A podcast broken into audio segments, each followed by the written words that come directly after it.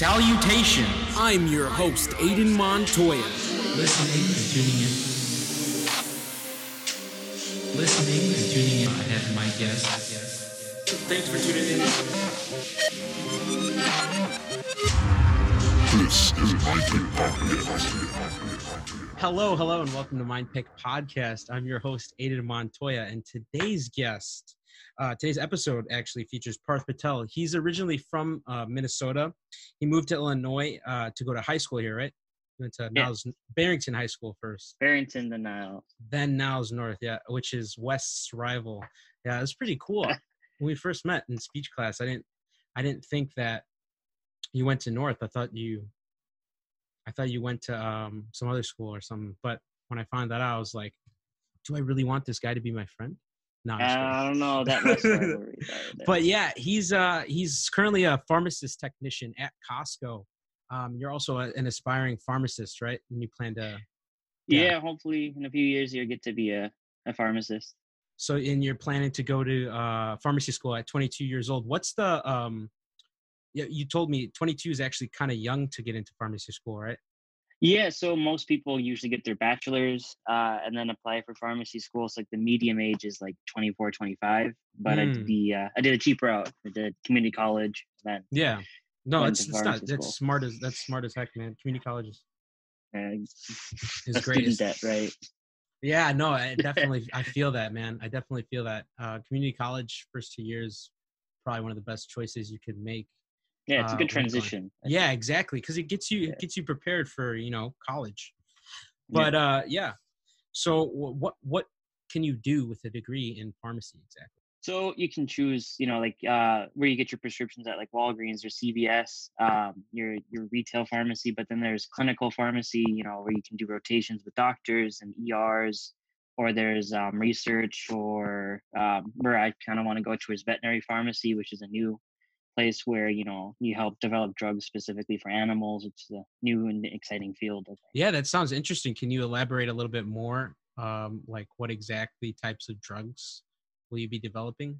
so for pets it's definitely a new it's not like they're not like humans obviously can't tell you what's wrong Yeah. with them um and i think a lot of pet prescriptions are real lax on how they you know how safe they are really for the pets so uh, a lot of people have been developing and going into research about how to make better drugs for dogs cats and whatever else not and i think it's um it's a good service for people Yeah, no, that that's totally agreeable. I can definitely see how you know there's because you're right. It's not a human, so it, it- it's a different um like like DNA structure and all that stuff. I'm assuming, right? Yeah, so, so- they're similar but yeah And then you mentioned like clinical rotations. What is that? So, kind of um, pharmacists, uh, just you know, every part of a medical team, there's doctors, pharmacists, nurses. So you kind of do rotations with doctors and see what is be- what's what medication is the best fit for the patient, rather than just one person making that decision. Like the doctor, it's a team.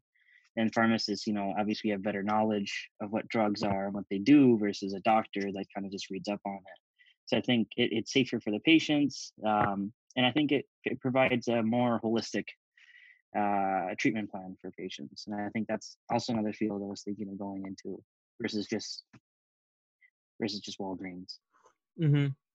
That's that's really cool. So the, actually it's a it's teams of people coming at uh, a problem of Yeah, sort. yeah. So it's that's kind of where medicine's going. Uh, it used to be just like the doctor was in charge of everything, but now it's it's kind of going towards everyone's responsible for everything in a way.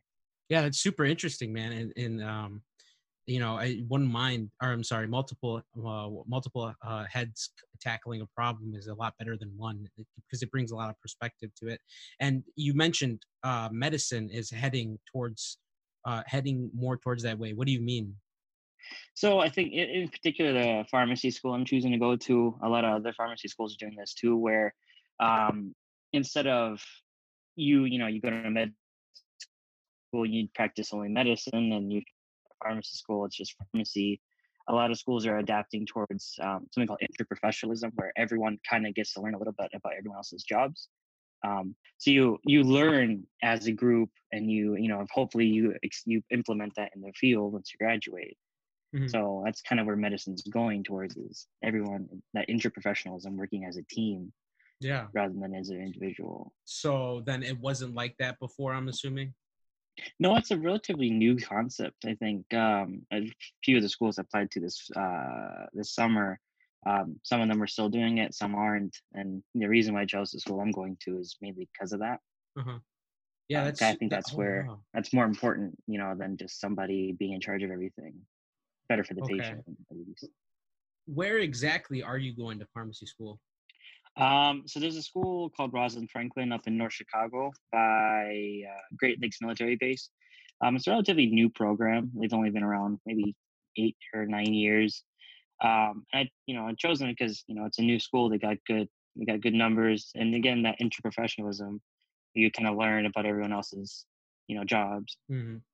Yeah, that's an interesting. That's so. This school is is implementing those concepts that you're talking about, right?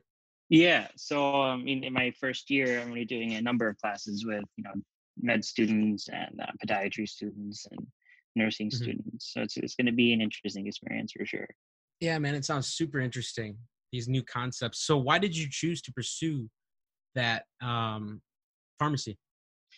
Um, pharmacy definitely uh, intrigued me as a child, uh, especially being around hospitals at such a young age. Um, seeing how important drugs were to keeping people alive, keeping them healthy, and you know, seeing how important it was um, for people's health. And I think it, it kind of surprised me at a at a child. You know, a tiny little pill, tiny little amounts could make people's lives so much better. Mhm. Um, and I think uh, you know, personal experiences, seeing how, you know, with my father, eh, how one year's research made such a big difference and keeping him alive, and then how then that caused him to inevitably, you know, pass away. is definitely um, interesting aspect Yeah, that kind of intrigued me. I think. I, I didn't know your father passed away. That's okay. Um, yeah. Oh, sorry to hear that, man. But that's interesting. So it's for it's uh, for at a young age you developed this interest for for pharmaceuticals and medicine. What did you struggle with growing up most? Struggled growing up most you know i had a relatively you know easy childhood Mhm. i want to say early childhood i think um but the biggest thing was definitely you know around you know the time my father was in the hospital that definitely it, it you know it, life came down crashing crashing down on my shoulders and i think it opened me up to a lot more you know ideas a lot more um to more changes Mhm. i think What do you mean by an easy childhood? I think easy as you know, go to a friend's house, you know, every day, you know, bike over to their houses, or you know, um, making friends at school, you know, learning things, not having to worry about, you know, what what's where you're gonna stay or Mhm. who you're staying with. You know, what I mean, kind of just st- Mhm. stability. I think Mhm. I think stability is what makes an easy childhood, not so much the materials, but hmm Uh, one thing that also stood out to me was the fact that you uh, mentioned that you have a white family. Um, can you elaborate more on that? so you know it stems from kindness right? You know after my father passed away we were we were at a crossroads right? Um you know uh my mom wasn't you know, my mom didn't have anything after he passed away and then the kindness my my dad had a nurse in the hospital who was kind enough to um take me in i think and i really need or my family really needed it and i stayed with her for a number of years you know she took in a stranger and you know didn't have to took care of me like their own. And you know if that isn't family like then you know what is it? Um and to this day i still consider them my family even closer than my actual family. Hmm So, how has that perspective, uh, sort of perspective, shaped you as a person? um it shapes my relationships i think. I think seeing that you know you on the street or on the face of it you wouldn't expect you know a total random stranger to take another stranger's children in and you know keep them as their own and raise them as their own. Um you know that that that's something you actually really don't really see in today's society. It's definitely brought new um perspective on what relationships are you know. Can you really trust the people that are closest to you or you can trust learn to trust people who aren't? Hmm you know like my friends or my family you know it, it develops this this bond i think Mhm. where you know if you really care about somebody, it shouldn't matter if you're related to them or not. Right. You, your family. Yeah, you're exactly right. Yeah, it's a whole different perspective because, you know, it's these people, like you said, took you in without well without question, and um, and you know, if, and then you said yourself, that's not family, then I don't know what is. And so, yeah, that's that's interesting. So, growing up, did you have uh two different lifestyles, and were they different? You know, to this day, I still do. I think, uh, you know, right now I live with my mom, and it's very, you know, it's an Indian household, Mhm. and up there, it's a very American household. Up there, you know, you eat American Right. food. Um, you speak most English, and here, it's the opposite. You know, you eat mostly Indian food. But I think that's kind of important to have those two different kind of lives. Is that's, you know, that's how you get multicultural. You know, get cultured. That's how you get perspective. Yeah, and dude, that's Yeah. that. And then uh, I I can see how that already can tie in with with uh, your your pharmacy school endeavors because you have multiple perspectives, and so like when you're a part of these teams, you could you could bring those perspectives into that. Like you'll you'll understand more situations and problems. You know what I'm saying? Yeah, that's why that's why I chose pharmacy. Yeah. I think because you know there's so many different ways to do it. Mhm. You know, if I'm in you know working at a retail location, help you know people or you know clinical or whatever, um, definitely add my experiences into better help patients. hmm Um, and uh, one thing, how has DACA affected you?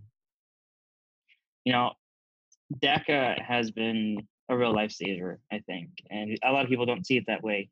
Um, but you know, here I am. Uh, I got my I got DACA first. I want to say, I think senior, got a senior year. I think right when senior year started. Um, and definitely opened. You know, I could get a driver's license. I could get a job. I could pay taxes, and it was almost as if I was an American citizen. You know, or help provide for my family, and always be thankful for that. hmm. Uh, another thing that I, I found interesting is we were hanging out the other day, and you told me that uh, that you didn't know that you were undocumented. Uh, can you elaborate more on that? Yeah, so I actually didn't find out that I was undocumented until probably eighth grade, freshman year, I think. Um, 'cause, you know, I grew up in a small rural town in Wisconsin, and then a small rural town in Minnesota. So that those topics never really came up. No one really ever asked. And then moving down here, you know, as you get older, obviously, you know, you you you see, you know, oh, my friend got his learning permit, why can't I? Or um, you know, he gets to go on vacation to Italy, why can't I? You know, and then that's when I started asking questions. That's when I found out, like, hey, you know, you're actually undocumented. It's not that I'm actually undocumented. I'm just uh, we overstayed our visas. Like, you know, a lot of actually pretty common, I think, in the Indian community. And you know, Where were you uh, originally born? I was born in Zambia, in the southern part of Africa. Um, we moved to the states uh, to get, you know, look for Uh-huh. better life, just like a lot of immigrants. Yeah, that, that's crazy, man. Yeah. That's that's crazy interesting. So you were born in Zambia. Were you old enough to uh, remember anything? Now, I moved here when I was probably two, Oh wow. one or two. Yeah, so I mean, I've been here my whole life. Yeah, that, that's pretty much. And then uh, yeah, that's kind of unfair to you because you didn't know.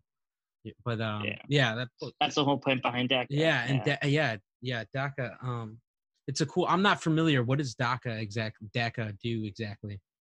So it, it provides protection from deportation for people like me who um, were brought to the country as children. You know, I think it was if you're 16 or under before 2008 or something like that. Um, you know, obviously it's not your fault. You were brought here as a you know as a child. You didn't get to make that conscious decision, and it provides uh, security. You know, from deportation for us. That you know, like hey, we'll stave off deportation. We'll give you an uh, you know employment authorization. You know, you can work, pay taxes, uh, go to school.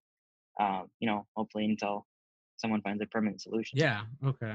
Okay. So I could see how that can help. Yeah. I just I had a very basic understanding of it, and I was just hoping you could elaborate more because all I all I ever uh, knew about it was that it helped immigrants uh, go through school. So I was very I didn't I didn't know what it meant um, truly. Um, so another thing that you know it's kind of been on my mind you know all these experiences you've been through and and um, all the adversities you you faced over time how has your mindset sort of developed uh, to like life in general just like when when you're given another obstacle how do you how do you view it Uh, I think I view it.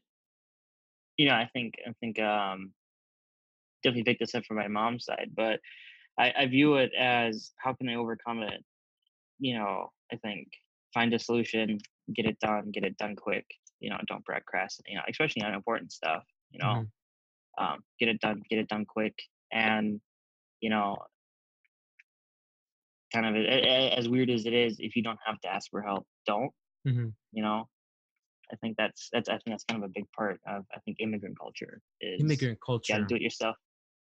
Yeah, I think like in a sense where I think a lot of some immigrants, you know, they come. I think especially you know the ones I've met in my family, um, they they're very much do it yourself kind of people. You know, it, it's it's if you got to have two jobs, they do two jobs. You got to do night shifts all day, they do night shifts. You know, it, it's it's I can provide for my family. Mhm. I think that's a really, I think that's I think that's an important kind of um, trait to have right now. Is if you can do it, do it. hmm Yeah, that's interesting because you know I've met people that think that think the same way too, and and when you mentioned immigrant culture, that just sparked um that just sparked that question in my head because I you know I wanted you to elaborate more on that because I I feel like like you're right, you know that, that it is it is part of It- Mhm. it's like I feel like I think you know first generation immigrants, especially um, undocumented ones, I think they have a point to prove um, to like you know Americans is like, hey, you know, we're not what you think we are. We do work. We pay taxes. I mean, it's not like we, it- you know, I pay Medicare, Medicaid, Social Security. And so I'm not going to get those benefits, but I pay them. Mhm. You know, and I'll I'll, I'll I make sure I pay them. yeah I think immigrants have a point to prove, and I think that's that's immigrant culture is we we work harder to prove to us to prove our worth. Yeah, I read a I read a book on that actually, or it was it was part of my one of my management courses I was taking. It's funny, they uh there's um there's two different types of uh, I think it was like lifestyles or uh, there's like achievement based, and then um there was another one, but uh um basically what it boiled down to was that a country that is primarily like achievement based uh, they're more focused on you know what you achieve throughout your life and that's what you base your successful um, how successful you are. And then there was another one that uh, um, i'm blanking on the name right now but it was achievement oriented and then something else oriented and then the other one focused more on it wasn't as competitive it was more focused on um, like uh, other things in your life that were more important like uh, health um, and other Oh, I can't remember. yeah you know what i'm talking about Yeah, no, yeah, yeah. Uh, I can't remember the other the name for it, but um, they're more like how you're successful. That your successfulness is viewed by like your health and like all these other factors that are less competitive than an achievement oriented country, something like that. And I feel like America, in that sense, it, we're very achievement oriented, orientated. yeah, very materialistic. Yeah, exactly, exactly. Materialism, and um, yeah. How, what are your, excuse me, what are your views on materialism? You know, materials are, you know, like I was saying earlier, I was watching Hoarders, you know, Mhm. materials are, you know, some people find materials important. I think balance is what's actually, I think, the most important. You know, have nice things, but have a good life. Mhm. And, you know, like it- we have, we, you know, we have friends that are very materialistic, I think. Mhm. Um, and it's like, you spend your paycheck on Gucci belts and AirPods. yeah, I know who you're talking about.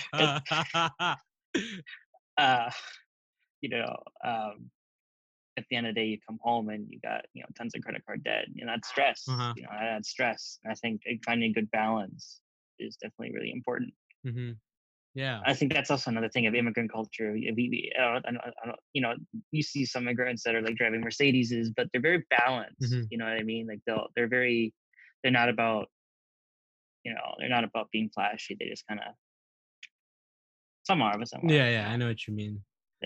But uh yeah man it's materialism you know i thought like that balance balance because it's true you know you you also you want to have you know you want to splurge a little bit sometimes and like you know buy that new whatever it is that you like ps ps5's coming out so definitely Yeah, yeah. I'm gonna be a little bit materialistic. yeah i'm definitely going to be for sure. materialistic when that comes out but uh yeah man it's it's an interesting com- a concept achie- achievement orientation whatever heck uh the other one was um i think jfk Yes, it's evading. what's that It's evading. The evades me. Yeah, uh, whatever.